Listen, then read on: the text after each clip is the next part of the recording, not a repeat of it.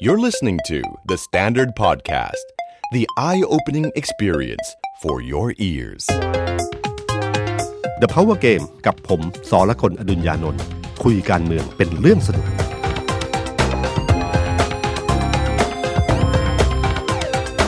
สวัสดีครับ ผมสอละคนอดุญญานนท์ สวัสดีครับ ผมออฟพลวุฒิศกสกุลคอนเทนต์ครีเอเตอร์การเมืองเดอะสแตนดาร์ดครับ สวัสดี พี่ตุ้ม สวัสดีคุณผู้ฟังครับ ครับ พี่ตุ้มครับ พี่ตุ้มบ้านอยู่ไกลไหมครับ บ้านไกลแถววัชรพล ครับ นะครับ ก็ มาเดินทางมาที่นี่ก็ไกลพอสมควรนะครับ ครับ ครับ ไม่ไม่คิดจะอยู่บ้าน แถวๆนี้ครับ คือมันไม่มันไม่มีบ้านพักที่อยู่ฟรีอะครับ คือคือเรื่องนี้เป็นเรื่องเชื่อไหมครับว่า มันเป็นเรื่องที่เป็นถ้าใช้สำนวนก็บอกว่าเป็นหนอนในหัวใจอะ นะฮะ มันตัวเล็กๆแต่มันแต่มันสะกิดสะกิดแล้วมันเจ็บๆอะครับ เวลาฟังคำให้สัมภาษณ์ของของของ ผู้มีอำนาจ ผู้มีอำนาจทั้งหลาย ท่านนายก คุณอนุพงศ์คุณประวิตยอะไรนะครับ พูดถึงเหตุผลในการอยู่ หรือแม้แต่พลโทพงศกร พรองศกรรอ ด ด ช ช ม มพู พู ก็เช่นเดียวกันของพรรคอนาคตใหม่ บางทีทำให้เราเข้าใจอันหนึ่งว่า ความเคยชินมันก่อให้เกิดกรอบกรอบวิธีคิดที่แตกต่าง ครับ ไม่ได้ผิดในแง่ของที่ว่าทำไมเขาคิดอย่างนั้น เพราะว่าสิ่งที่เขาผ่านพบมา 30-40 ปีมันเป็นอย่างนั้น อืม ฉะนั้นเขาเขารู้สึกว่าสิ่งเหล่านั้นคือเรื่องปกติ ครับ คือตั้งแต่วันที่บิ๊กแดงหรือพลเอกอภิรัตคงสมพงศ์นะครับ ซึ่งเป็นผู้บัญชาการทหารบก ออกมาพูดเรื่องบ้านพักทหาร ครับ ว่าจะให้ทหารที่เกษียณแล้วเนี่ยทั้งหลายเนี่ยต้องออกจากบ้านพัก ครับ ตอนแรกให้ภายในกลุ่มผาพันธ์ ครับ นะครับ แล้วก็วันนั้นพูดเนี่ยคือวันที่แถลงข่าวเรื่องโคราชใช่ไหมครับ ครั กา บ รกราดยิง กราดยิง ที่โคราช แต่พอมีประเด็นนี้ขึ้นมา แล้วก็บอกว่าต้องออกภายในเดือนกุมภาพันธ์จากนั้นไม่นานปั๊บก็เริ่มมีสองเงื่อนไขเกิดขึ้น ครับ คือเงื่อนไขคือคนที่ทำคุณประโยชน์ให้กับประเทศชาติ อืม เช่นเป็นนายก เป็นรัฐมนตรี เป็นสวสสองคมนตรี ครับ เหล่านี้ยังอยู่ได้อยู่ ครับ แต่ที่เหลือต้องออกนะครับ ก็เป็นสองเงื่อนไขขึ้นมาไอ้ตอนนั้นก็ไม่เท่าไหร่นะครับ ก็คงเออพยายามหาเงื่อนไขที่ลดเอ่อความขัดแย้ง ครับ เออซึ่งผมรู้ว่าเรื่องเหล่าเรื่องเนี้ยเป็นเรื่องที่ใหญ่มากนะครับ ระบบอะไรต่างๆ ที่คงทนมันยาวนานเนี่ยนะครับ ครับ และเป็นความเคยชินที่ผมบอกว่า พอคนเราเคยชินก็มองเห็นเรื่องเนี้ยเป็นเรื่องปกติ ครับ ไม่เห็นผิดอะไรเลย เพราะว่าในแวดวงเขาเป็นอย่างนั้น อืม เออแต่พอพลเอกอภิรัตน์เลือกที่จะจัดการเรื่องนี้ขึ้นมาเนี่ย ครับ แรงเสียดทานสูงมากนะครับ อืม แม้ว่าเนี่ยมันจะมีเสียงหนุนจากในสังคม แต่ก็ไม่ได้เสียงหนุนแบบแบบแบบแบบหนุนอย่างสุดฤทธิ์สุดเดชนะเพราะมันมีเรื่องกราดยิงอะไรพวกนี้อยู่นะครับ เรื่องอื่นๆอยู่ ก็ก็มีเสียงหนุน แต่ขณะเดียวกันเนี่ยแรงเสียดทานภายในอะเยอะนะ อืม เพราะว่าคนที่เคยชินกับอภิสิทธิ์ที่ได้มาตรงนี้อยู่เนี่ยครับ อยู่วันหนึ่งต้องออกไปอย่างกระทันหัน อืม การย้ายบ้านนี่เรื่องใหญ่ เรื่องใหญ่ นะ ครับผม เรื่องใหญ่มากในชีวิตเพิ่งย้าย ครับ ครับ รู้เลย อิน ว่ามัน เลยฮะ อินมากคือมันเป็นเรื่องใหญ่ในชีวิตมากนะครับ แล้วก็อยู่ดีๆนะครับ คนที่เคยอยู่แล้วโดน มันมีแรงเสียดทานจากข้างบน ซึ่งแต่ละข้างบนเนี่ยก็คืออดีตผู้บังคับบัญชาทั้งสิ้น ครับ นะครับพลเอกประวิตยคงเอ่อวงษ์สุวรรณ ครับ พลเอกอนุพงศ์ พร พล จินดา เอกเอ่อพลเอกประยุทธ์ ครับ เหล่านี้คือผู้บังคับบัญชาเก่าของพลเอกอภิรัตน์ ครับ นี่คือแรงเสียดทานที่เจออ ม แต่ประเด็นสำคัญอันหนึ่ง ก็คือว่าหลังจากนั้นไม่นานปั๊บเนี่ยก็เริ่มมีนักข่าวก็พยายามถาม หลบอยู่ได้สองสามวันก็ต้องต้องต้องออกมาพูด ครับ นะครับ ว่าเหตุผลที่อยู่เพราะอะไรนะครับ ครับ เออบังเอิญที่พลเอกอภิรัตน์เนี่ย วันที่แถลงข่าวเรื่องการยิงและพูดเรื่องเนี้ยพูดประโยคหนึ่งขึ้นมา บอกว่าทหารเนี่ยมีบ้านพักให้อยู่ฟรี รับราชการมา 20-30 ปี ไม่ต้องจ่ายค่าเช่าบ้าน ครับ ก็เพื่อให้มีเวลาเก็บเงินไปซื้อบ้านหลังเกษียณอายุ อืม นี่คือคำให้สัมภาษณ์ของท่านวันนั้น ครับ คำคำนี้แล้วคุณนึกดูนะครับ เอากรอบเนี่ยไปใช้ อืม นะครับ คนพลเอกประยุทธ์เอ่ออ่าเริ่มต้นจากนี้ก่อนครับพลเอกประวิตยเกษียณปี 48 ครับ นะครับเกษียณปี 48 48เนี่ยนะครับ ก็ประมาณ 15 ปี ถึงวันเนี้ยประมาณ 15 ปีเอ่อท่านก็บอกว่าท่านย้ายแล้ว อืม ออกมาอยู่ตั้งนานจริง ๆ ก็ย้ายแล้วนะครับ ครับ อยู่แถวแถวๆจตุโชคเลยนะถ้าผมจำไม่ผิด เอ่อแต่บ้านเก่าเนี่ยเป็นมูลนิธิป่ารอยต่อ 5 จังหวัด ครับ นะครับ แล้วก็เซ็นสัญญาไว้เรียบร้อย ที่น่าสนใจก็คือว่ามูลนิธินี้ แม้ว่าจะเหมือนกับทำอะไรบางอย่าง แต่เราก็ไม่ค่อยเห็นผลผล ครับ ว่าเท่าไหร่นะครับ แต่ที่เราได้ยินข่าวตลอดเวลาว่ามูลนิธิเนี้ยใครเข้าหาบ้างเนี่ยนะครับ ปีใหม่ปีแล้วก็อวยพรท่านก็ที่นี่แหละครับ ครับผม นะครับ ตอนช่วงตั้งพักพลังประชารัฐอะเชื่อเถอะนักการเมืองรู้จักที่นี่ดีมากเลยครับครับ ไปที่นี่บ่อยมาก ล่าสุด ก็มีข่าวว่าไปเคลียร์กันที่นั่น ใช่ไหมครับ ครับ เมื่อวานเองก็เพิ่งไปเคลียร์ที่นั่นก็คือมีคุณวิรัตรัตนเศรษฐ์ ครับ กรุ๊ปหนึ่งเอ่อ ธรรมนัฐ ครับ พรหมเผ่ากรุ๊ป กรุ๊ป ห ห นึ่ง นึ่งก็ไปพบกันที่นั่น ครับ นี่งานของมูลนิธินะครับ ที่ที่พลเอกประวิตยใช้ตรงเนี้ยเป็นในแง่ของการบริหารอะไรต่าง ครับ ๆ แล้วก็นั่นคือบ้านเก่าที่เคยอยู่ ส่วนพลเอกอนุพงศ์ครับเกษียณปี 53 ครับ วันนี้ยังอยู่นะฮะ ครับผม ก็คืออยู่มาแล้ว 10 ปี ครับ ก็ย้ายบ้านมันเรื่องใหญ่นะครับพี่ ครับ พลเอกประยุทธ์เกษียณปี 57 อยู่มาแล้ว 6 ปี ครับ ที่สำคัญก็คือว่าไอ้คำที่พลเอกอภิรัตน์พูดอะครับ รับราชการ 20-30 ปีไม่ต้องจ่ายค่าเช่าบ้าน เพื่อให้มีเงิน เก็บเงินไปซื้อบ้านหลังเกษียณอายุคำถามก็คือว่าท่านเหล่านี้เนี่ย ไม่มีเงินที่จะไปซื้อบ้านเองเหรอ อืม นะพลเอกประยุทธ์เนี่ยนะครับบัญชีทรัพย์สินล่าสุดคือ 128 ล้าน ครับผม นะครับ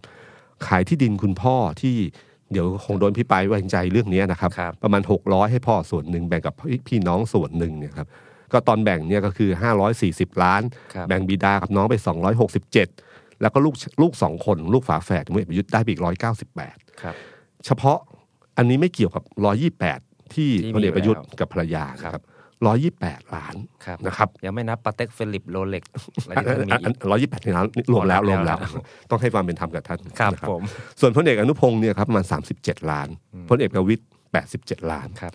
ที่สำคัญคือเหตุผลนะเหตุผลของของคุณอนุพงศ์บอกว่าที่ยังอยู่บ้านอยู่เนี่ยบ้านราชการอยู่เนี่ย ครับ เพราะบ้านไกล ครับ เดินทางเหนื่อย ครับผม ผมนั่งฟังกับน้องๆหลายคนที่เป็นคนทำงานพนักงานเงินเดือนประจำ ครับ ที่กำลังผ่อนบ้านอยู่นะครับ ครับ เงินเดือนประมาณสองหมื่นสามหมื่นบาทเนี่ยนะครับผ่อนบ้านอยู่ บ้านไกล ครับ ออฟอยู่ที่ไหนครับ ผมอยู่นนทบุรีครับ ครับ โอ้โห มาที่นี่กิโล เนี่ย 21 โล ยี่สิบเอ็ดโลนะครับครับ มีรถนำไหมฮะ ไม่มี ไม่มีนะครับ ผู้ใหญ่ตามเขาครับ ผมนึกถึงคนที่นั่งรถเมย์มาทำงาน หรือต้องนั่งรถไฟฟ้ามาทำงานเนี่ยครับเขาคงรู้สึกอยู่เหมือนกันนะครับ ว่าท่านมีรถประจำตำแหน่ง ครับ นะครับ มีรถนำ ครับ มีรถนำนี่หมายความว่ารถไม่ติดนะ มัน ฮะ ไม่ติดครับ ครับมันจะไกลเท่าไหร่กันเหรอ ครับ นะครับเออผมก็เลยรู้สึกว่าเหตุผลเนี่ย แล้วก็ที่สำคัญภายภายในช่วงเวลาที่อยู่ 10 ปีเนี่ยครับมันมีช่วงที่ไม่ได้รับราชการ หรือเป็นนายเอ่อเป็นรัฐมนตรีเนี่ยอยู่หลายปีทีเดียวนะครับ นะครับ ช่วงเวลานั้นเนี่ยยังอยู่บ้านพักของราชการอยู่ทั้งที่เกษียณไปแล้ว ครับ นะครับ ในขณะที่พลเอกประยุทธ์เนี่ยครับอ้างเหตุผลเรื่องของความปลอดภัย ครับ คนเป็นนายกทำประโยชน์เพื่อประเทศชาติ อืม การรักษาความปลอดภัยของคนเป็นนายกรัฐมนตรี ครับ คำถามก็คือว่า แล้วรัฐมนตรีเอ่อนายกรัฐมนตรีคนเก่าๆที่เป็นพลเรือนล่ะ อ่า ทำไมถึงไม่ต้องอยู่ค่ายทหาร อ้าว ใช่ไหมครับ คือคนนึกถึงคุณชวนหลีกภัยสมัยเป็นนายกเนี่ย ครับ เขาอยู่บ้านเช่าที่ซอยหมอเหล็งนะฮะ ครับ ริมซอยเล็กๆ ซอยหมอเหล็งซอยหนึ่งนะครับเอ่อคุณบรรหารศิลปะอาชา อ นะ ยู่ ครับ บ้านจรันครับ บ้านจรันริมถนนใหญ่ ครับ ความปลอดภัยดีมาก ตอนสมัยคุณอภิสิทธิ์เวชชาชีวะ ซึ่งตอนนั้นม็อบเสื้อแดงกำลันอยู่ ก็อยู่บ้านส่วนตัวนะครับ ม็อบ ที่ ยังบุกไปถึงบ้านท่านอยู่ ใช่ที่สุขุมวิท ครับ คุณยิ่งรักษณ์ที่มีม็อบอยู่เหมือนกัน คุณยิ่งรักษณ์นี่เป็นผู้หญิงนะฮะ ครับ เป็นสุภาพสตรีนะครั ครับ บ ก็อยู่บ้านพักส่วนตัวทำไมสี่ห้านายกนี้ไม่ถึงถึงไม่มีพูดถึงเรื่องความปลอดภัยต้องอยู่ในค่ายทหาร ครับ นะครับนี่คือผมว่ามันเป็นตักกะหรือทำให้เกิดความรู้สึกในเชิงสังคมว่า เอ๊ะทำไมมันมีความแตกต่างกัน ไม่ใช่ความแตกต่างเพียงแค่คนทำงานทั่วไปกับคนที่เป็นข้าราชการ ครับ แต่แม้แต่ข้าราชการด้วยกันเอง ก็คงจะรู้สึกว่า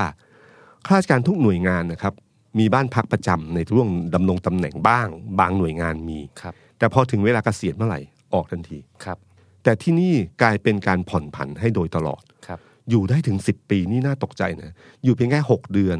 อยู่ปีหนึ่งยังพอทำใจได้บ้างว่ามันมัน แหมมันมีระ มัน ยะ เป็น เว รอ ลาย ของมัน มันเป็นรอยต่อ ครั ค บ ล้ายๆรอยต่อ 5 จังหวัดนะฮะ ครับ นะครับ ก็คือเนี่ยครับก็มันเหมือนเป็นรอยต่อนิดนึงมันก็พยายามแบบหลีตาพอได้บ้าง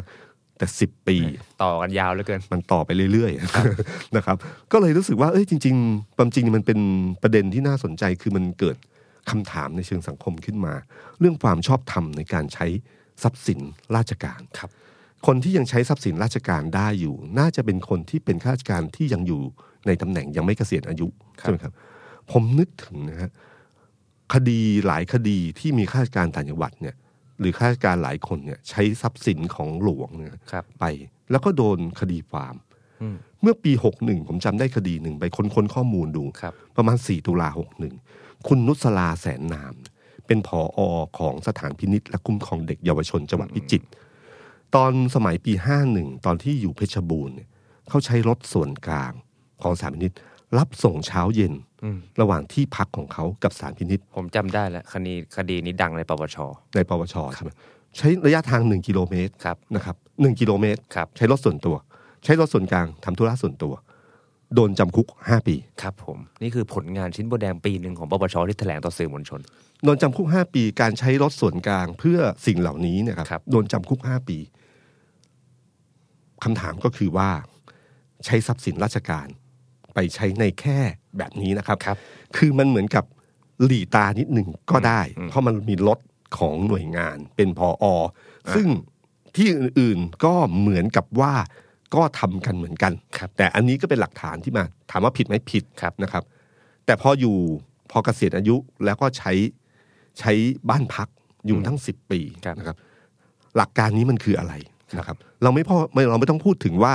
เออ เนื่องจากเงื่อนไขในระเบียบมันสามารถผ่อนผันได้หรือเปล่าหรือทำนองนี้นะ แต่เรากำลังพูดถึงว่าเอ๊ะหลักการล่ะ อืม เอาหลักการมาจับดีกว่า ครับ หลักการอย่างนี้มันเป็นยังไงบ้าง นี่คือเรื่องที่หนึ่ง ครับ นี่คือเรื่องความชอบธรรม ครับ อันที่สองก็คือว่า เนื่องจากพลเอกประยุทธ์ไม่ใช่พลเอกประยุทธ์ ยังไงคบ ธรรมดา อ๋อ พลเอกประยุทธ์ไม่ใช่พลเอกประยุทธ์ที่เป็นแค่ทหารที่เกษียณแล้ว ครับ แต่พลเอกประยุทธ์คือนายกรัฐมนตรี ครับ การเป็นผู้นำเนี่ยครับบางทีมันก็เป็นคือมันต้องเป็นต้นแบบเป็นตัวอย่างเหมือนกันฮะถ้ามองเรื่องนี้ไม่ผิด ครับ ถ้ามองเรื่องนี้เป็นเรื่องธรรมดาและไม่ผิด ว่าเกษียณอายุแล้วสามารถอยู่บ้านพักในค่ายทหารได้ ไม่ผิด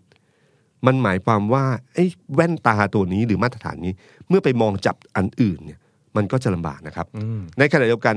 ถ้าคนทุกคนเอาเรื่องนี้เป็นหลักเกณฑ์ว่าผู้นำทำอย่างนี้ได้ อืม เราก็ทำได้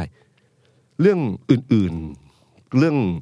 การต่อต้านอะไรต่างๆคอร์รัปชันอะไรต่างๆเนี่ยมันจะโดนลูลูกคลุมเครือลูกนี้นะครับ ครับ ที่จะเป็นมาตรฐานมาตรฐานหนึ่งขึ้นมา การมีมาตรฐานบางที มันต้องเราต้องสร้างขึ้นมาเหมือนกัน ครับ เรื่องเรื่องหนึ่งจะเป็นต้นแบบของเรื่องเรื่องหนึ่ง อืม ผลกระทบที่ตามมามันจะตามมาด้วยนะครับ เพราะว่าพลเอกประยุทธ์ไม่ใช่เพียงแค่นายทหารที่เกษียณเฉย ครับ ๆ แต่ท่านตอนนี้เป็นนายกรัฐมนตรีพลเอกอนุพงศ์ตอนนี้เป็นรัฐมนตรีว่าการกระทรวงมหาดไทย ครับ ถ้ามีข้าราชการกระทรวงมหาดไทย แล้วใช้ทรัพย์สินของราชการในแบบนี้ล่ะ แล้วเวลาท่านไปว่าเขาเขาก็จะชี้กลับว่า ท่านยังอยู่บ้านพักข้าราชการเลย อืม ท่านเกษียณไปแล้วนะ ครับ นะครับ อันนี้คือเรื่องหลักเกณฑ์หลักการที่ผมว่ามันมีผลกระทบในเชิงวงกว้าง ซึ่งไม่ใช่เรื่องตรงตรงๆกับเรื่องนี้เท่านั้นนะครับ มันมีผลกระทบในมุมอื่นด้วย ผมฟังพี่ตุ้มแล้วผมก็นึกขึ้นมาคำพูดของท่านพลเอกอภิรัตน์ตอนแถลงข่าว เรื่องนี้เหมือนกันว่า เรื่องเนี้ยเอาไปหารือกับท่านนายกพลเอกประยุทธ์แล้ว แล้วก็มีคำหนึ่งพูดกับท่านนายกว่า พี่ครับผมต้องทำมิหน้าล่ะ ท่านนายกก็บอกว่าก่อนจะทำอ่ะบอกก่อนสิ คือถ้าบอกก่อนจะได้ย้ายนะครับ คือพลเอกประยุทธ์เองผมเท่าเท่าที่ทราบก็คือก็มีบ้านพักส่วนตัวอยู่แล้วนะครับ แต่คิดว่าเป็นเรื่องที่คิดว่ามันมันใครๆก็ทำกันนายทหารรุ่นเก่าๆก็ทำกัน ก็เลยทำต่อ โดยลืม เพราะว่าการอยู่ในค่ายทหารการรักษาความปลอดภัยมันง่ายอยู่แล้วครับเอ่อสมัยก่อนนักข่าวไม่เคยได้ไปเฝ้าเอ่อเฝ้าหน้าบ้านพัก นายกรัฐมนตรีที่ชื่อพลเอกประยุทธ์เลยนะครับถูกต้องครับ ใช่ไหมครับ ที่ผ่านมาไปเฝ้าทุกบ้าน ครับ มีของคุณยิ่งรักษณ์คุณบรรหารคุณชวนคุณอภิสิทธิ์ ทุกคนโดนเฝ้าหมดนะค ครั รับบ พลเอกเอ่อพลเอกชวริตยงใจยุทธก็ไปอยู่บ้านปิ่นประชาคม ครับ นะครับ ก็ไม่ได้อยู่บ้านพักในค่ายทหาร ครับ ตอนเป็นนายกรัฐมนตรีนักข่าวก็เข้าไปเฝ้าได้ ครับ แต่นี่เฝ้าไม่ได้ ครับ เพราะมาเข้าค่ายท เข้า หาร ไปใน ม่ด้ ค่ายไม่ได้ ครับ แล้วก็เราไม่รู้ว่าข้างในถ้าด้วยความเคยชินเดิมๆ ผมไม่รู้ว่ามันจะมีพลทหารรับใช้หรือเปล่า ครับ ผมไม่รู้ว่าได้ใช้การอย่างอื่นหรือเปล่า ครับ ในหน่วยงานโดยใช้ใช้จะใช้ความเคยชินเดิมๆ ของระบบที่เป็นอยู่ ครับ นะนี่คือเรื่องเรื่องหนึ่งที่ผมว่ามันเป็นหนอนตัวเล็กๆที่ที่ที่ชอนชัยหัวใจคนเป็นกรวดใต้เออในในรองเท้าของคนที่ทำให้รู้สึกมันแบบ อืม มันไม่สบายอะครับ มันไม่รู้สึกว่า เออ อันนี้มันน่าจะเป็นสิ่งที่ควรจะเป็นในระบบการเมืองไทย หรือระบบสังคมไทย จบบ้านหลวงแล้ว ต่อไปเป็นเรื่องอภิปรายไม่ไว้วางใจสัปดาห์หน้า ใช่ผม เรา ว่าว กมาเรื่องนี้กันดื้อๆเลย ครับ จริง ๆเขาตั้งชื่อกัน จริง ๆ ผมไม่กะพูดนั้นลำพึง ขึ้นมา ลำพึงขึ้นมาว่าบ้านไกลหรือเปล่านะครับ ก็เลยเล่าเรื่องนี้ยาวไปนิดหนึ่งนะครับ แต่เรื่องที่สองที่ผมว่าตอนนี้คนกำลังจับตามองนะครับ ก็คือเรื่องอภิปรายไม่วางใจนะครับ เรื่องนี้เป็นเรื่องที่เหมือนกับว่าจะไม่มีอะไร เพราะถ้านับตามเสียงของรัฐบาลกับฝ่ายค้าน ครับ แล้ววันนี้ผมว่าเสียงรัฐบาลก็แข็งแกร่งอยู่ ครับ นะครับ เพราะล่าสุดเขาตั้งกรรมาธิการ รัฐทหาร รั ใช่ไหม ฐ ครับ ประหารศึกษารัฐประหารที่จะไม่ให้เกิดขึ้นอีกเนี่ยก็วัดกำลังกันเลยว่า ใครใครจะเหนือกว่ากันเลยฝ่ายค้านก็ประกาศโหเรานี้เราดมระดมกำลังกันเต็มอัตราศึก อืม ก็แพ้ฮะ ครับ ก็โชว์ให้เห็นว่า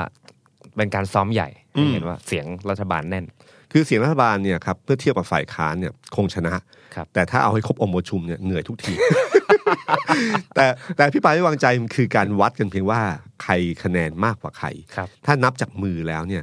ทางฝ่ายค้านเองเขายอมรับว่าสู้ไม่ได้หรอก ใช่ นะครับ ถ้าไม่มีการหักกันอย่างรุนแรงทั้งพักอะไร ซึ่งดูตามสภาพการเมืองวันนี้คงไม่มีอย่างนั้นแน่นอน ครับ เพราะไม่มีใครอยากเลือกตั้ง อยากเลือกตั้ง ให ใหม่ ม่ ครับ ทุกคนยังมีความสุขกันนี้อยู่นะครับฉะนั้นมันเพียงต้องการเพียงแค่ว่า แค่ปรับพรม อืม ฝ่ายค้านก็ถือว่าชนะแล้ว ครับ หรือการสร้างแผลเพื่อให้เชื้อโรคต่างๆ เข้าไปในร่างกาย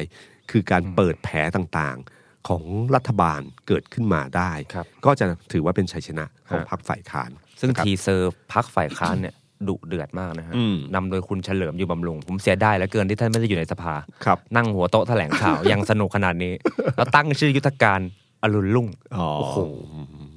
อยากจะรู้เลยว่าคืออะไร คือเขาคิดว่าจันทร์โอชาไง ครับ คือถ้าอารมณ์รุ่งเมื่อไหร่พระจันทร์ก็จะหายไป อืมอีกฝั่งหนึ่งเลยตั้งยุทธการดับสุริยาซะ ครับ สักพักหนึ่งเดี๋ยวก็พระจันทร์มาใหม่ ครับ นะครับ ก็คือจริง ๆก็คือทุกคนมองแล้วว่าเสียงมันสู้ไม่ได้นะครับ เสียงสู้ไม่ได้ แล้วก็ในขณะเดียวกันเนี่ย แต่ประเด็นที่น่าสนใจก็คือองค์ประกอบของการพิปรายไม่วางใจครั้งนี้เนี่ยหนึ่งอุณหภูมิสังคมเนี่ย ครับ ที่ผมบอกครับ ตั้งแต่เรื่องไวรัส PM 2.5 กราดยิง จนมาถึงวันนี้เนี่ย ความรู้สึกหรือเรื่องเศรษฐกิจเลยก็ตามที ครับ มันไม่ได้ไม่ได้เป็นบวกกับรัฐบาลเท่าไหร่นะครับ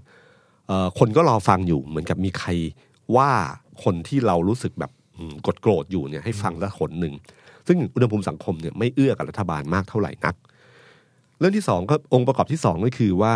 ในพักร่วมรัฐบาลต้องยอมรับว่ามันมีความขัดแย้ง ครับ โดยเฉพาะพักภายในพักแกนนำคือพลังประชารัฐ ครับ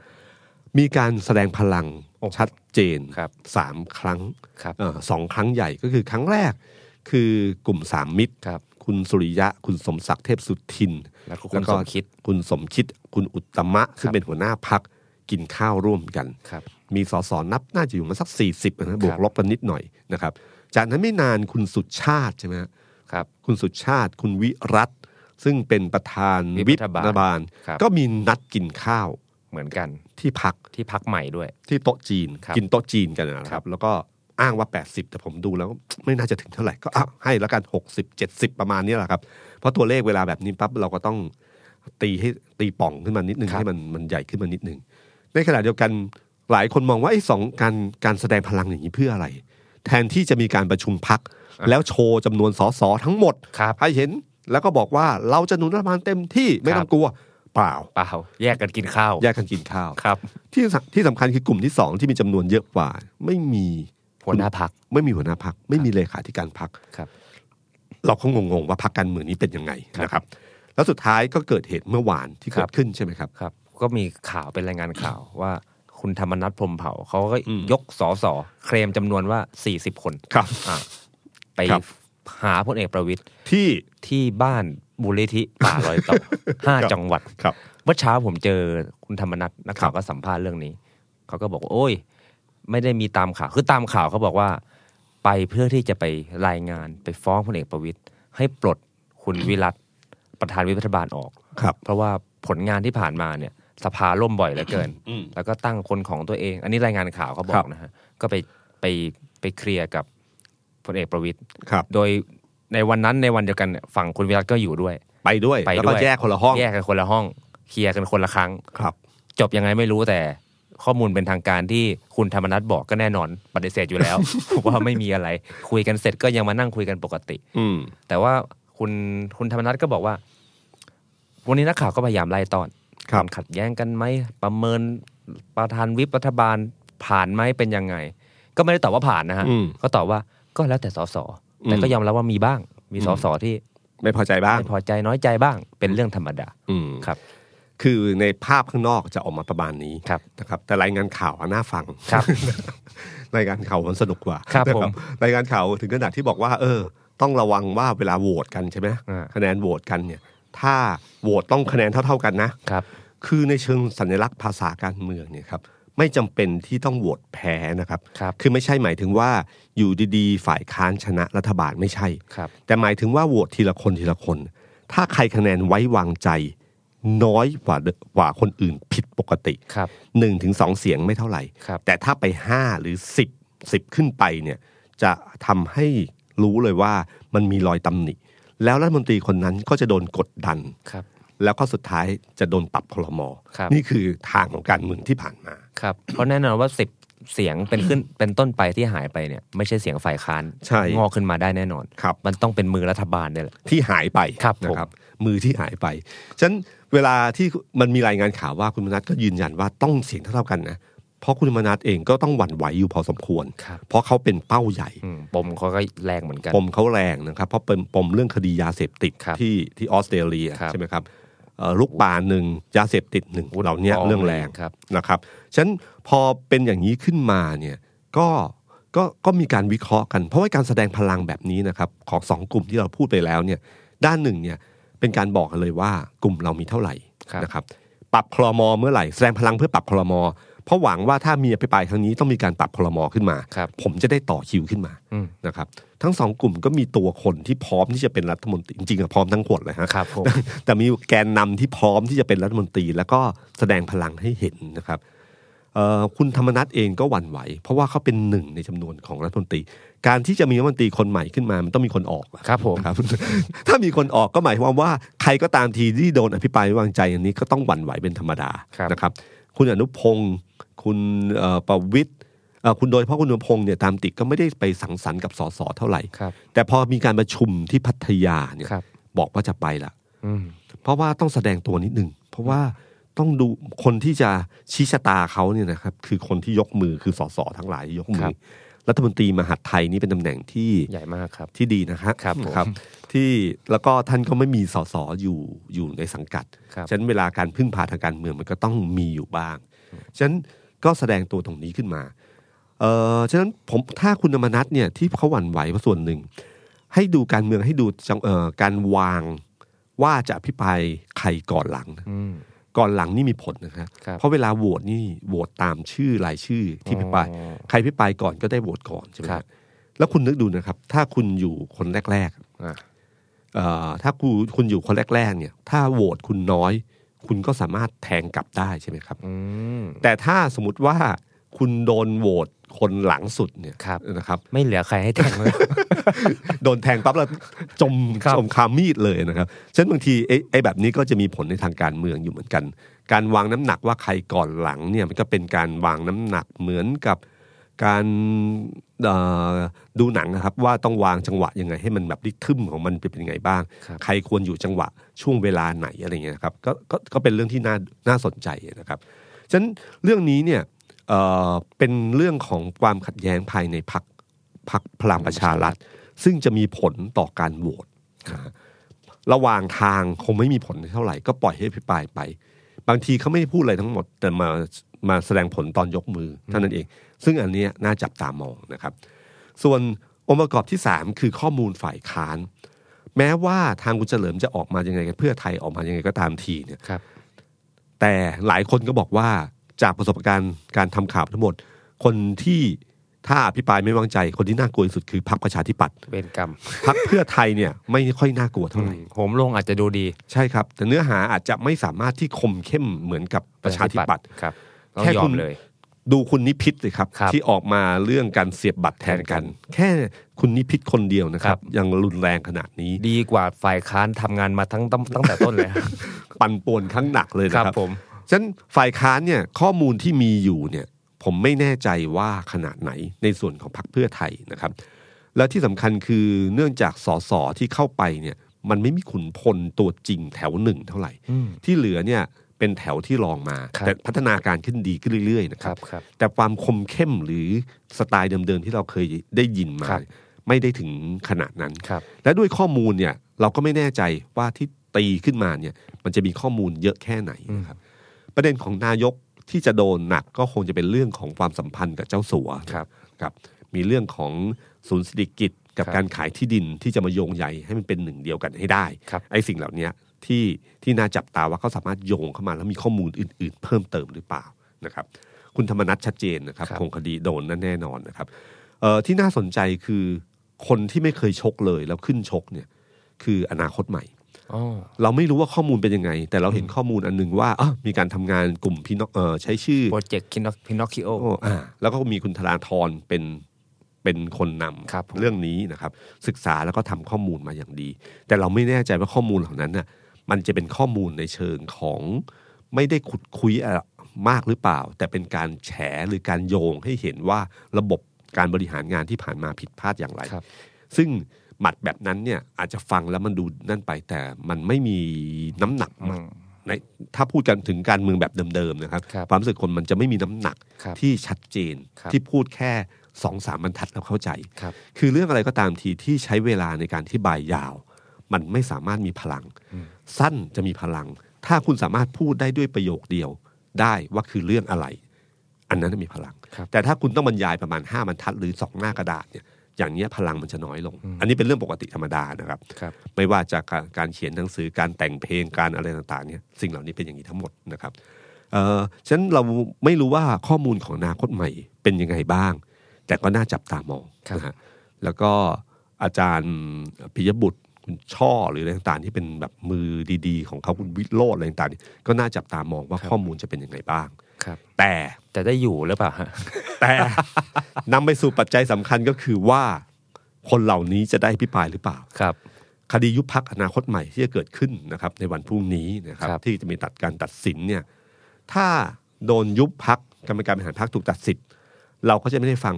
อาจารย์ปิยบุตร ครับ เราจะไม่ฟังช่อ ครับ เราจะไม่ได้ฟังหลาย ๆ คนนะครับคุณพงศกรก็ไม่ได้ฟัง ครับ เอ่อคนเหล่านี้ธนาธรไม่ได้ฟังอยู่แล้ว ครับ เพราะเขาไม่ได้อยู่ในสภานะครับเอ่อข้อมูลเดียวกันที่มีอยู่เนี่ยแค่คนอภิปรายแตกไม่เอ่อคนละคนกันเนี่ย น้ำหนัก น้ำหนัก เยอะ ก็หาย ครับผม นะครับพูดเรื่องกฎหมายไม่มีใครพูดเก่งเท่ากับคุณปิยบุตรแน่นอน ถูกต้องครับ ใช่ไหมครับ คนอื่นขึ้นมาพูดมันก็ไม่สามารถ อืม มีแบบท่องมาตราเหมือนอยู่ใน ครับ อยู่ในเซลล์ของตัวเองเนี่ยมาตราต่างๆนะ คล้ายๆให้พลเอกประยุทธ์มาตอบเรื่องเศรษฐกิจ คงจะไม่ดีเท่ายาสมคิด ครับ อันนี้อาจจะเป็นบังเอิญมวยหมัดไม่หนัก แต่นักมวยอาจจะค้างเปาะ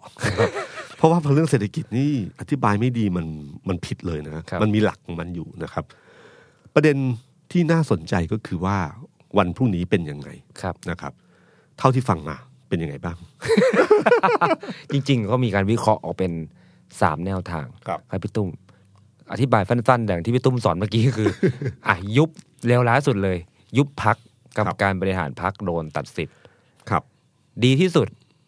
ไม่ยุบ ไม่ยุบ รอดสบายต่อไปทำงานได้เป็นปกติ กับกลางๆ จริง ๆ ก็ไม่กลางมากก็ก็เลวร้ายอยู่พอสมควรคือ ตัดสิทธิ์กรรมการบริหารพัก อืม แต่ว่าไม่ยุบ อืม ปัจจัยก็จะแตกต่างกันไป อืม ถ้ายุบพักก็จะถูกตีความทางกฎหมายว่าผิด อืม รัฐธรรมนูญ ตัด ส สิทธิ์ ส ยุบ ต้อง พรร หา ค พักใหม่ ส สัง ส กัด ใช่ครับ มีสิทธิ์จะกระเด็นกระดอนออกจากพักไปอยู่พักอื่นได้บ้างนะค ถ้า รับ ไม่ผิดก็ไม่ยุบก็ไม่ก็ไม่เป็นไร ส่วนอีกอันหนึ่งที่เป็นแนวทางวินิจฉัย ซึ่งสื่อมวลชน แล้วก็ผู้สันทัดกรณีหลายคนอ่าให้ไอเดียขึ้นมาก็คือ อาจจะมีการตัดสิทธิ์กรรมการบริหารพัก อืม ด้วยการวินิจฉัยว่าการกู้เงินเนี่ยเป็นพฤติเป็นการนิ นิติกรรม นิติกรรม อำพราง อำพราง คือไม่เชื่อว่ากู้เงินมาจริง ๆ แล้วก็จะโดนโดนโทษตามกฎหมายคือ คนกู้ผิดคนรับก็คือพรรคอนาคตใหม่ผิด ครับ มีผลให้ทั้งคุณธนาธรแล้วก็ตัวพรรคอนาคตใหม่ก็คือกรรมการบริหารพรรคถูกตัดสิทธิ์แต่พรรคเนี่ยยังอยู่ อืม ครับ ครับ แต่เชื่อไหมครับว่าที่ฟังมาทั้งหมดเนี่ย ตอนที่อาจารย์ปิยบุตรแถลงปิดคดี ครับ มันมีประเด็นหนึ่งก็คือว่า เขาก็บอกว่าไปที่ไหนใคร ๆ ก็บอกว่าอนาคต แน่ ใหม่จะโดนยุบ ครับ นะครับพอถามว่าทำไมโดนยุบ ไม่มีใครพูดถึงเรื่องข้อมูลในคดีหรือหลักการมาตราต่าง ครับ ๆ รู้อย่างเดียวว่ายุบ ครับ คำถามก็คือว่าทำไมวิธีคิดมันถึงเป็นเช่นนั้น ครับ นะฮะเอ่อความเชื่อกับความจริง คือเชื่อว่าต้องโดนยุบ ครับ แต่ไม่สามารถจะบอกหลักการและเหตุผลได้ว่าข้อเท็จจริงข้อกฎหมายเป็นยังไง แปลว่าเรื่องนี้คนส่วนใหญ่เชื่อว่ามันเป็นเรื่องของการเมือง มากกว่าเป็น ตามกฎ ของ หมาย รูปคดีตามกฎหมาย ครับ ใช่ไหมครับ คือแปลว่าเป็นอย่างนั้นเหรอ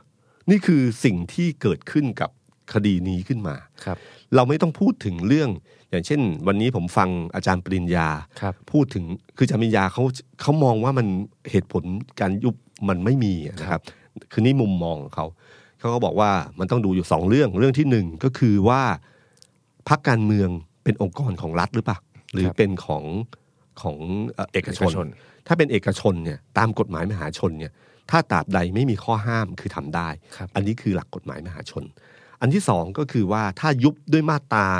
72 ใช่ ใช่ ไหม ค ฮะ รับาม ที่ก คำ ก ร้ง ตยื่นมา ครับ ถ้ายื่นมาคำร้องนี้ต้องพิจารณาตามคำร้องนี้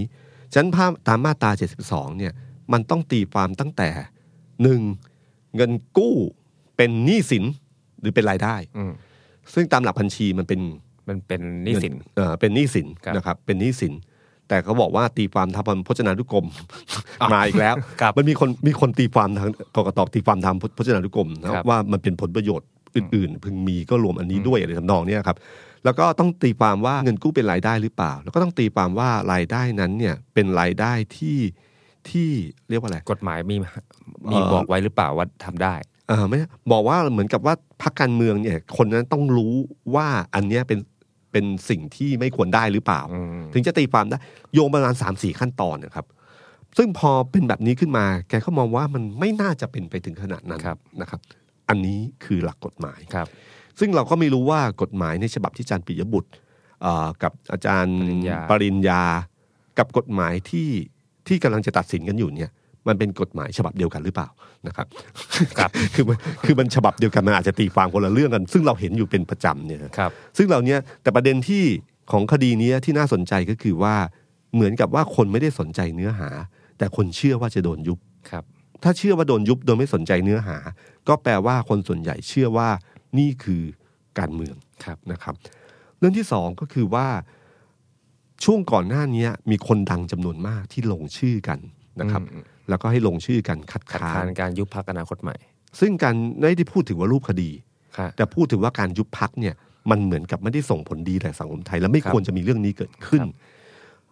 ไม่ได้พูดถึงเหตุผลของคดีอีกแล้วนะครับ ครับผม แต่บอกว่าไม่ควรยุบพักอนาคต อ่า ใหม่ด้วยเหตุผลว่าการยุบพักไม่ได้ส่งผลดีอะไร เหมือนกับมองว่าที่ผ่านมาการยุบพักในอดีตที่ผ่านมา ได้บอกแล้วว่ามันไม่ได้มาจากรูปคดีจริงๆนะครับ แล้วประเด็นที่น่าสนใจก็คือคนที่ลงชื่อทั้งหลายเนี่ยมันคือการยืนหนึ่งแสดงตัว ว่าเราไม่เห็นด้วยกับเรื่องนี้ ครับ แล้วคนกลุ่มเหล่านี้ไม่ใช่ไม่ใช่ธรรมดาทั้งสิ้นอาจารย์ชานวิทย์เกษตรศิริ ครับ นะครับอาจารย์นิธิเอี่ยวศรีวงศ์อาจารย์เสกสรรประเสริฐกุลนะครับ คุณเอ่ออ่ะคุณปรีดาเตียวสุวรรณ ครับ นะฮะคุณปรีดาที่น่าจับตามองคือคุณปรีดาเนี่ยเป็นคนใกล้ชิดกับคุณอนันต์ปัญญาชุนมาก อืม นะครับ เดิมเนี่ยคือกลุ่มพันธมิตรนะฮะเขา ครับ สนับสนุนพันธมิตรสนับสนุนเลยแล้ววันเนี้ยมาสนับสนุนอันนี้ เวลาคนมองเห็นคุณปรีดาก็จะมองข้ามไปถึงอีกคนคนหนึ่ง ครับ ที่ใกล้ชิดนะฮะ ครับ มันเป็นสัญลักษณ์ทางการเมือง อืม ไม่พูดถึงดารานักแสดงนักคิดนักธุรกิจหลายตัว นักธุรกิจครับ ที่ไม่เคยแสดงตัวก็กล้าแสดงตัวมากขึ้น ครับ นะครับ ว่าไม่เห็นด้วยกับสิ่งเหล่านี้ ครับ จำนวนคนไม่สำคัญเท่ากับรายชื่อต้นๆที่เห็นตรงนี้ ถ้าย้อนอดีตไปในอดีตเนะครับตอนที่พลเอกเปรมตินสุรานนท์ก่อนที่บอกว่าผมพอแล้วเนี่ย ครับ มีการยื่นของ 99 นักวิชาการ อืม ยื่นดีกา ครับ เพื่อพล ไม่ เอก ให้พลเอกเปรมต่ออายุ ครับเป็นเป็นนายกต่อ ครับ เอ่อประเด็นนั้นก็คือว่ามีคนลงชื่อแค่ 99 คน ครับ แต่บังเอิญ 99 คนเนี่ย แหม่ เห็น ดูราย ชื่อ ชื่อ แล้วนี่แบบ โอ้ โอ้โห โห นี่คือนักวิชาการใหญ่ ครับ ๆ ในเมืองไทยทั้งสิ้น นี่เขาบอกว่านี่คือสิ่งหนึ่งที่มีผลที่ทำให้พลเอกเปรมตัดสินใจว่าผมพอแล้ว ครับ พอรู้แล้วว่ากระแสค้านของกลุ่มคนหลักๆ ในสังคมที่มีอิทธิพลทางความคิดเนี่ยเริ่มแสดงความเห็นที่ไม่เห็นด้วยแล้ว ครับ อันนี้ก็เหมือนกันนะครับจำนวนคนอาจจะไม่ใช่เป็นแสนเป็นล้านคน ครับ ที่ลง แต่จำนวนคนและรายชื่อคนที่มาเนี่ยมันมีภาพมันมีมันมีน้ำหนักพอสมควรกับเรื่องนี้นะค ค รั รับ บ แล้วก็ล่าสุดวันนี้นักการเมืองรุ่นใหม่ไอติมหรือใครๆก็ลงชื่อก็ ในทำนองเดียวกัน ครับ ก็พูดถึงไม่ความไม่เห็นด้วยอันนี้เหมือนกัน นี่คือภาพการเมือง ความเชื่อกับความจริง ความจริงที่เป็นบอกว่าเป็นเรื่องข้อกฎหมายยุติธรรมกับความเชื่อทางการเมืองไอ้สองปัจจัยเนี้ยเราเริ่มเห็นแล้วว่าเฮ้ยทุกคนมองเรื่องนี้ มันไม่ใช่เรื่องกฎหมายเพียงอย่างเดียวละมันเหมือนมีการเมืองแทรกอยู่ในสิ่งเหล่านี้ด้วย ครับ นะครับเรื่องกระบวนการยุติธรรมเนี่ยมีคนตั้งคำถามเยอะว่าไม่ใช่เพียงแค่การตัดสินยุติธรรมหรือไม่ยุติธรรม แต่กระบวนการยุติธรรมความหมายถือ กระบวนการมันต้องทำให้คนรู้สึกว่ามันยุติธรรม ครับ เปิดว่างให้สิทธิ์ทั้งสองฝ่ายไต่สวนอย่างครบถ้วน ครับ แล้วก็ใช้หลักกฎหมายที่ถูกต้อง อืม อย่าลืมนะครับว่าครั้งเนี้ยมันมีรอยตำหนิมาตั้งแต่ของกกต ครับ นะครับ ตั้งแต่เรื่องอนุกรรมการที่ ครับ พิจารณาแล้วก็ทั้งหยมด ก สองสามชุด สองสามชุด แล้วไม่มีการไต่สวน ครับ นะครับ แล้วก็ยื่นขึ้นมา ส่วนตุลาการสาลรฐธรรมนูญก็ไม่ไต่สวนเหมือนกัน คือครั้งเนี้ยแตกต่างจากคดีที่ผ่านมา คดีที่ผ่านมานี่ไม่ไต่สวน แล้วก็ไม่ต้องยื่นเอกสารอะไรเพิ่มเติม ครับ ถ้าคิดว่าเอกสารที่ส่งมาพอเพียงที่จะยกฟ้องก็ไม่ต้องไต่สวนให้เสียเวลา ครับ นะครับ ก็เลยยกฟ้องไป แต่ครั้งนี้ไม่ไต่สวน ครับ แต่ให้ยื่น แต่ เอก ให้ยื่ สาน ร เอกสาร เหมือนกับเปิดกว้าง แต่ประเด็นสำคัญก็คือว่าพยานที่พักอนาคตใหม่เอ่อให้รายชื่อว่าจะใครเป็นพยานบ้างเนี่ย ครับ หลายคนคือเจ้าหน้าที่ของกกต ครับ ที่เป็นอนุกรรมการที่ให้การในอนุกรรมการว่าเรื่องนี้ไม่ผิด ครับ แล้วก็สุดท้ายอนุกรรมการยกฟ้อง ซึ่งจะให้คนเหล่านี้ส่งเอกสาร ครับ อย่าลืมว่าพักอนาคตใหม่ไม่มีสิทธิ์มีอำนาจ ให้คนคนนั้นส่งเอกสารได้นะครับ อืม แต่ถ้าขึ้นกระบวนการไต่สวนเขาสามารถใช้อำนาจศาลเรียกคนคนนั้นมาเป็นพยาน ครับ แล้วเขาก็สามารถสักถามได้ ครับ นี่คือความแตกต่างพอไอ้ปมประเด็นเหล่านี้เกิดขึ้นมาทำให้คนก็เริ่มรู้สึกว่าไอ้กระบวนการมันมันไม่เปิดกว้างเท่าไหร่นักเนะครับฉะนั้นคำตัดสินมันพรุ่งนี้เนี่ยมันก็เลยเป็นคำตัดสินที่หลายคนก็มองว่ามันมันมีอะไรหรือเปล่านะครับ ว่ามันจะส่งผลอะไรบ้างอาจจะไม่ยุบก็ได้อาจจะอะไรก็ได้ แต่มันก็มีคนตั้งข้อสังเกตอย่างที่ผมบอกครับว่าไม่ได้พูดถึงเนื้อหาเลย ครับ แต่มีความเชื่อบางสิ่งบางอย่างเกิดขึ้น ครับ แล้วก็การพิจารณากำหนดวันตัดสินก่อนวันอภิปรายไม่ไว้วางใจ อือหือ เกิดขึ้นด้วย ครับ ซึ่งอาจจะเป็นเรื่องปกติก็ได้นะครับ แต่ ครับ บังเอิญเราเห็นหลายคดีเนี่ย คดีหุ้นสื่อของคุณธนาธรจบไปแล้ว ครับ คดีคนอื่นๆจำนวนมากมาย ยัง เรายังไม่รู้ เงี อย บอยู่ตยู่รงไหน เลย เลยนะครับไอ้สิ่งเหล่านี้เร็วช้าหนักเบาที่มันเกิดขึ้นเนี่ยมันก็เลยทำให้เกิดความรู้สึก แล้วอาจจะเป็นการสั่งสมในอดีตที่ผ่านมาด้วยซ้ำว่าช่วงที่ผ่านมามันเกิดคดีแบบนี้เกิดขึ้นอยู่เรื่อยๆ เป็นประจำนะฮะฉะนั้นวันพรุ่งนี้เป็นวันชี้ชะตาที่น่าสนใจว่าการเมืองไทยจะเดินไปทางไหนนะ ครับ ผมอะอยากจบวันนี้นะครับ ด้วยนิทานเซนเรื่องหนึ่ง ครับ นะฮะพอดีได้หนังสือขึ้นมาอันหนึ่งเป็นเรื่องเซนสตอรี่นิทานทำสะกิดใจ คุณชุติปัญโยเขียนนะฮะพลิกอ่านแล้วเจอเรื่องเรื่องหนึ่งอยากเล่าให้ฟัง เรื่องนี้นะครับเป็นเรื่องของชายหนุ่มคนหนึ่งนะครับ ชายหนุ่มคนหนึ่งเนี่ยเขามีพาหนะของเขาเป็นลา ก็ทำการค้ามาเป็นอย่างดี แล้วก็เดินทางไปก็มีชายชราในหมู่บ้านเนี่ย มีม้าตัวหนึ่ง เป็นม้าที่สวยมาก เขาก็อยากได้ม้าตัวนี้ วันหนึ่งเขาก็เลยเอาทรัพย์สินที่มีอยู่กับลาตัวเนี้ยไปขอแลกกับม้าตัวนี้ ครับ ชายชราก็ไม่ยอมขาย บอกว่าไม่ได้เลี้ยงมาเพื่อขาย เพราะมันเป็นม้าที่รักมากแลกเปลี่ยนอะไรก็ไม่ได้ อืม พ่อค้าคนนี้เคยเคยประสบผลสำเร็จมาตลอด ก็รู้สึกว่าไม่พอใจ ก็เก็บเงินเพิ่มอีก แล้วสุดท้ายก็เอาเงินไปยื่นอีก ครับ ก็ไม่ขายเช่นเดิม สุดท้ายเมื่อรู้สึกว่าไม่ขายด้วยการซื้อขายปกติ ก็ใช้อุบาย ก็ไปนอนทำเป็นล้มป่วยริมทาง ครับ รอให้ชายชราเนี่ยขี่ม้าผ่านมา ชายชราเห็นป่วยเห็นนอนอยู่เนี่ยก็เลยลงมา แล้วมาจะมาช่วย ครับ พอจังหวะที่ลงจากม้าเขาก็เลยวิ่งเข้าไป แล้วก็วาบคอม้าแล้วก็ทำตัวเหมือนเป็นเจ้าของม้า แล้วก็จะเดินเข้าจะขี่กลับไปเลยชายชราคนนี้ก็บอกว่าหยุดก่อนแล้วบอกพ่อหนุ่ม ครับ ฟังข้าก่อน ถ้าเจ้าต้องการม้าตัวนี้จริง ๆ ก็ยินดีนะ แต่มีข้อแม้ข้อหนึ่งก็คือว่า เมื่อมีใครถามว่าได้ม้ามาอย่างไร ก็จงบอกเขาไปว่าข้าเป็นคนมอบให้แก่เจ้าก็แล้วกัน ห้ามพูดเป็นอย่างอื่นชายหนุ่มพ่อค้าคนนั้นก็ตกใจเอ๊ะ ครับ ทำไมขโมยม้ามาแล้ว ยังจะมาบอกให้อีกว่าเฮ้ยไม่ได้ขโมยนะ ให้ ครับ บอกไปเลยว่าคนเนี้ยมอบ คน ให้ ให้ครับ ก็ถามว่าทำไม ชายชราก็บอกว่าจงฟังให้ดี การที่ให้บอกคนอื่นว่าข้าเป็นคนให้ม้าแก่เจ้านั้น ก็เพราะว่าหากไม่พูดเช่นนี้ คนอื่นจะเข้าใจว่าเจ้าเป็นคนโกหก เพื่อหลอกเอาม้าของข้าด้วยวิธีการที่ทำที่ท่านทำเมื่อกี้นี่แหละ ต่อไปนี้เมื่อมีใครก็ตามที่ล้มป่วยนอนสมอยู่ข้างทาง เพื่อรอคนมาช่วย เขาผู้นั้นก็ยังไมมีใครยื่นมือเข้ามาช่วยเหลือเลยชายหนุ่มก็สงสัยว่าทำไมเป็นเช่นนั้นชายชราก็บอกว่าเพราะหากคนอื่นรู้ว่าเจ้าแย่งม้าของข้าไปด้วยวิธีการหลอกลวงเช่นนี้ ไม่นานก็จะมีคนลอกเลียนแบบ จนกลายเป็นการกระทำทำลายระบบความดีที่มีอยู่ คนจะไม่ช่วยเหลือกัน เพราะกลัวโดนหลอก คนจะไม่ไว้ใจกันเมื่อพบเห็นผู้ตกทุกข์ได้ยาก เพราะเขาคิดว่าคนคนนี้กำลังจะหลอกเพื่อปล้นชิงบางสิ่งบางอย่างไป เมื่อเป็นเช่นนี้ สังคมก็จะเดือดร้อนมากขึ้น กระทั่งลุกลามเป็นเชื้อโรคร้ายที่ไม่มีทางจะเยียวยาหรือยับยั้งมันได้พ่อค้าหนุ่มฟังปั๊บก็หน้าถอดสี รู้สึกผิดแล้วก็กล่าวขอโทษ ครับ ชายชราก็บอกว่าก็เลยสอนอีกครั้งหนึ่งบอกให้ข้อคิดเตือนใจบอกว่าข้าไม่ถือโทษโกรธเจ้าหรอก เพราะอาศัยความหลงและบังตาจึงทำให้เป็นเช่นนี้ ขอให้จำไว้ว่าทุกอย่างที่เราทำไปนั้นมีผลกระทบเสมอ หากเป็นผลร้าย สิ่งที่ติดตามมาย่อมส่งผลแห่งความเลวร้ายที่ยิ่งกว่า หากเป็นความดี ผลที่ติดตามมาก็ควรค่าต่อการให้ระลึกถึงเสมอเช่นเดียวกัน เราจึงระลึกควรระลึกอยู่เสมอ เมื่อจะทำสิ่งใดลงไป แล้วก็ทั้งคู่ก็เดินเข้าหมู่บ้านนี้ไป เหมือนพ่อที่เดินนำลูกชายที่หลงทาง ครับ นิทานเรื่องนี้เขาตั้งชื่อว่า ระวังผลกระทบที่จะตามมา สวัสดีครับ สวัสดีครับ The Standard Podcast เปิดหูเปิดตา เปิดใจ เปิดโลก